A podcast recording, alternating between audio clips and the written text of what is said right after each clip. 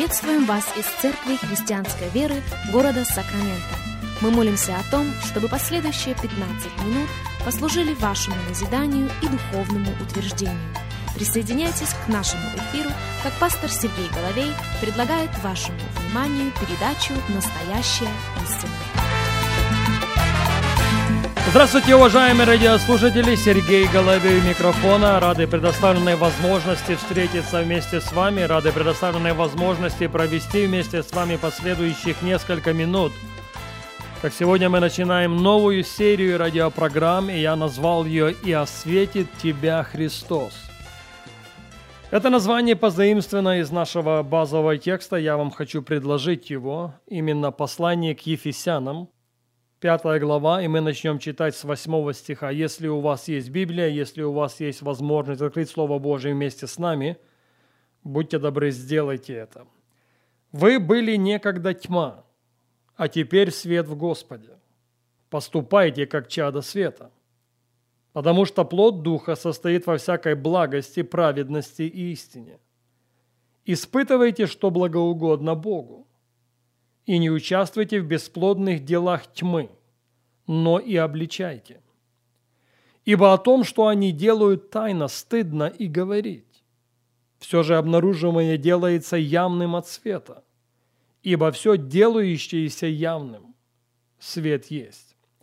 Посему сказано «Встань, спящий, и воскресни из мертвых, и осветит тебя Христос». Я бы хотел прочитать для вас 13 и 14 стихи еще раз. Ефесянам 5, 13, 14. «Все же обнаружимое делается явным от света, ибо все, делающееся явным, свет есть. Посему сказано, «Встань, спящий, и воскресни из мертвых, и осветит тебя Христос». Посему Он говорит – так предлагает нам английский перевод. Кто в этом случае ведет речь? В этом случае говорит сам Бог. И коль Бог говорит, мы должны обращать на это особенное внимание. Посему написано, посему сказано, посему Бог говорит, «Встань, спящий, и воскресни из мертвых, и осветит тебя Христос». Именно это выражение мы позаимствуем для названия этой серии радиопрограмм. «И осветит тебя Христос». Я бы хотел сделать шаг обратно и положить основание в отношении тех вещей, которые я собираюсь адресовать. Есть два слова в английском языке, которые на русский переводятся одинаково. Это слово revival и awakening.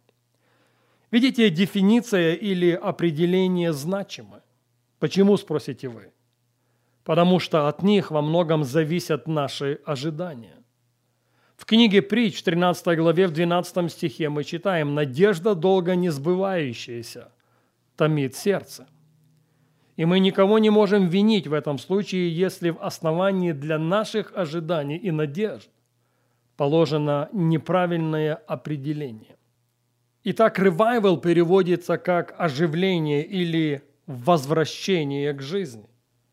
Как таковое оно используется несколько раз, большей частью в книге Псалмов. Одно из моих любимых мест, тем не менее, это стих в книге пророка Аввакума. Аввакума 3 глава, 2 половина 2 стиха. «Господи, соверши или пробуди дело Твое среди лет». Я делаю ссылку на английский перевод. «Среди лет яви его, во гневе вспомни о милости. Я полагаю, что пробуждение в настоящем смысле этого слова имеет отношение к отступникам, к людям, которые приняли спасение верою, а потом в силу каких-то причин отошли от Бога.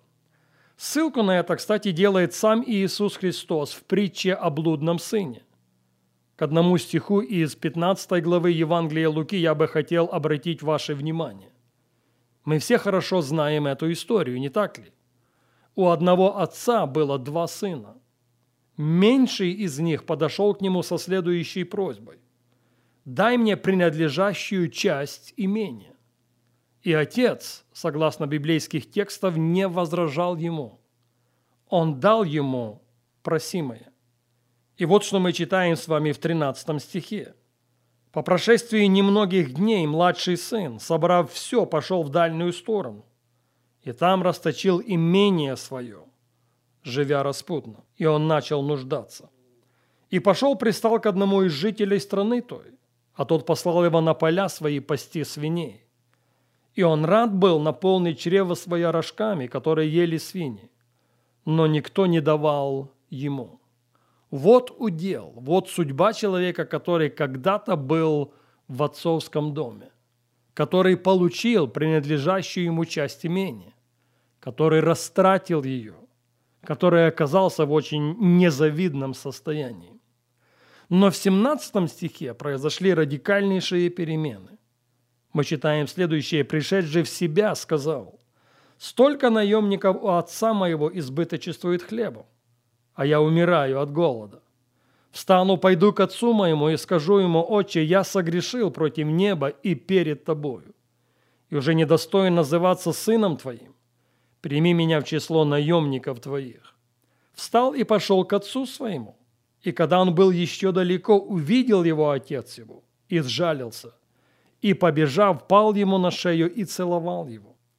Сын же сказал ему, отче, я согрешил против неба и перед тобой, я уже недостоин называться сыном твоим.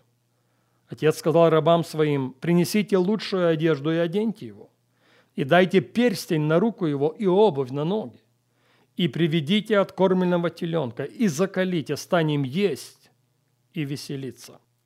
Ибо этот сын мой, слушайте внимательно, Луки 15, 24, ибо этот сын мой был мертв и ожил, пропадал и нашелся, и начали веселиться. Слышите, как Бог отзывается о тех, которые ушли от Него? Слышите, как Бог отзывается о тех, которые взяли принадлежащую им часть имения и расточили ее? Этот сын мой был мертв, но ожил, пропадал и нашелся. История приобретает совершенно другую краску, начиная с 25 стиха. Старший же сын его был на поле. И, возвращаясь, когда приблизился к дому, услышал пение и ликование. И, призвав одного из слуг, спросил, что это такое. Он сказал ему, брат твой пришел, и отец твой заколол откормленного теленка, потому что принял его здоровым. Он осердился и не хотел войти. Отец же вышед, звал его. Он же сказал в ответ отцу, «Вот я столько лет служу тебе и никогда не приступал приказания твоего. Но ты никогда не дал мне и козленка, чтобы мне повеселиться с друзьями моими. И когда этот сын твой, расточивший имение твое с блудницами, пришел, ты заколол для него откормленного теленка. Он же сказал ему, сын мой, ты всегда со мною, и все мое твое.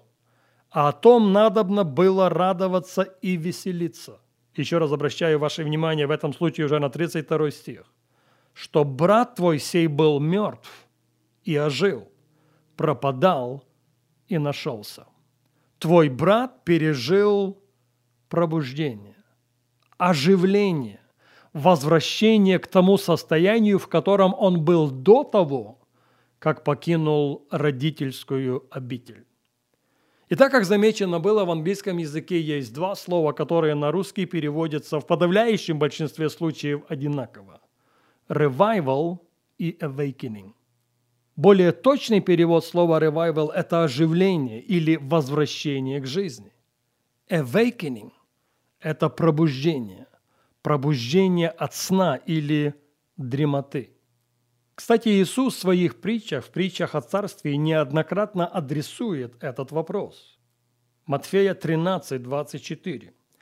Другую притчу предложил он им, говоря, «Царство небесное подобно человеку, посеявшему доброе семя на поле своем. Когда же люди спали?» Выделите это слово в 25 стихе 13 главы Матфея. «Когда же люди спали, пришел враг его и посеял между пшеницами плевелы и уснул». И это, кстати, далеко не единственная ссылка на такое состояние большому сожалению, время не позволяет нам говорить об этом сегодня. К этой мысли мы возвратимся с вами на нашей следующей программе.